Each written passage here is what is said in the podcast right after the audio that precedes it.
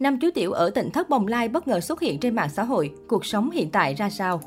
Nhị Nguyên đã thông báo tình hình mới nhất của những đứa trẻ ở tỉnh Thất Bồng Lai thông qua kênh YouTube.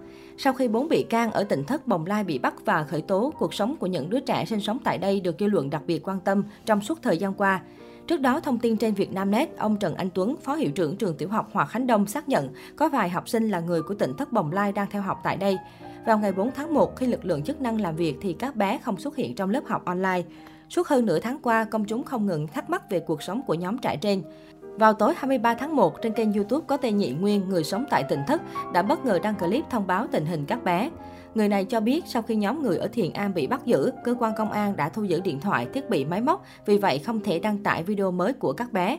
Tất cả chín bé đang sinh sống ở căn phòng tạm chứa đồ đạc các thứ do căn nhà đang xây. Chờ khi xây xong các bé sẽ dọn sang đó ở, nhưng công trình cũng đang tạm ngừng rồi, Nhị Nguyên nói. Ngoài ra, Nhị Nguyên cho hay các bé đều khỏe mạnh và đã được đi học lại hai ba ngày nay. Như những lần Thiền Am gặp chuyện, tinh thần của các bé có phần sợ hãi e dè. Còn nhớ cách đây ba năm, nhóm năm chú tiểu của tỉnh Thất Bồng Lai từng gây náo loạn mạng xã hội khi tham gia chương trình giải trí Thách Thức Danh Hài và đạt được giải thưởng cao. Sau những tiểu phẩm hài hước, năm đứa trẻ của Thiền Am đã giành được giải thưởng một trăm triệu đồng cùng món quà năm mươi triệu đồng từ hai giám khảo Trường Giang, Trấn Thành. Sang tới mùa thứ sáu, khi nhận được lời mời từ nhà sản xuất, các đứa trẻ một lần nữa quay trở lại chương trình và giành được giải thưởng lớn. Sau khi bước ra khỏi chương trình, cuộc sống và hình ảnh của các bé được cư dân mạng quan tâm hết mực. Kênh YouTuber riêng của năm bé có tên Năm chú tiểu Thiện Am bên bờ vũ trụ đạt được hơn hai triệu người đăng ký với tổng lượt xem lên đến tám trăm bốn mươi mốt triệu lượt. Bên cạnh đó, trang fanpage Năm chú tiểu Thiện Am bên bờ vũ trụ cũng có đến bốn trăm bảy mươi lăm nghìn lượt thích. Sau ba năm kể từ khi tham gia game show, ngoại hình của các đứa bé cũng đổi khác, các bé trở nên cao lớn, hoạt bát hơn, tuy nhiên vẫn giữ được nét đáng yêu hồn nhiên của trẻ nhỏ. Ngoài ra, liên quan đến vụ án tại Tịnh Thất, Nhị Nguyên thông tin thêm, Thiền Am đã thuê năm vị luật sư, tất cả thông tin về quá trình làm việc, vụ án, tất cả đều được bảo mật, cần mới thông báo. Trước đó, một luật sư đã chia sẻ hình ảnh của ông Lê Tùng Vân và những người sống tại Tịnh Thất Bồng Lai.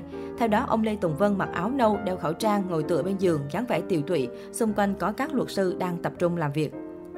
Theo chia sẻ từ vị luật sư này, sau khi hoàn tất thủ tục đăng ký, phía luật sư đã tham gia vào buổi làm việc của điều tra viên, lấy lời khai của Lê Thanh Nhất Nguyên.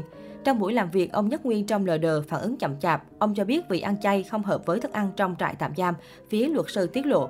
Liên quan đến vụ án, trước đó tại buổi họp báo thông tin về tình hình thực hiện kế hoạch kinh tế xã hội năm hai nghìn không trăm hai mươi mốt và kế hoạch năm hai nghìn không trăm hai mươi hai của tỉnh Long An, hôm mười bốn tháng một, thông tin về vụ việc Tịnh Thất Bồng Lai được nhiều cơ quan truyền thông đặt câu hỏi. Đại diện Công an tỉnh Long An cho biết vụ việc vẫn đang được điều tra. Chúng tôi đang điều tra phối hợp cùng với Viện Kiểm sát, Tòa án để thống nhất và đưa ra kết luận cuối cùng về vụ việc. Kết quả điều tra ban đầu của cơ quan điều tra chỉ mang yếu tố chủ quan, cần thống nhất các tội danh với Tòa án, Viện Kiểm sát. Khi có kết quả cuối cùng sẽ cung cấp thông tin với báo chí. Báo Dân Trí dẫn lời Đại tá Văn Công Minh, Phó Giám đốc Công an tỉnh Long An tại cuộc họp trên. Trước đó, bốn người của Tịnh Thất Bồng Lai, xã Hòa Khánh Tây, huyện Đức Hòa, Long An bị khởi tố về tội lợi dụng quyền tự do dân chủ, xâm phạm lợi ích của tổ chức cá nhân.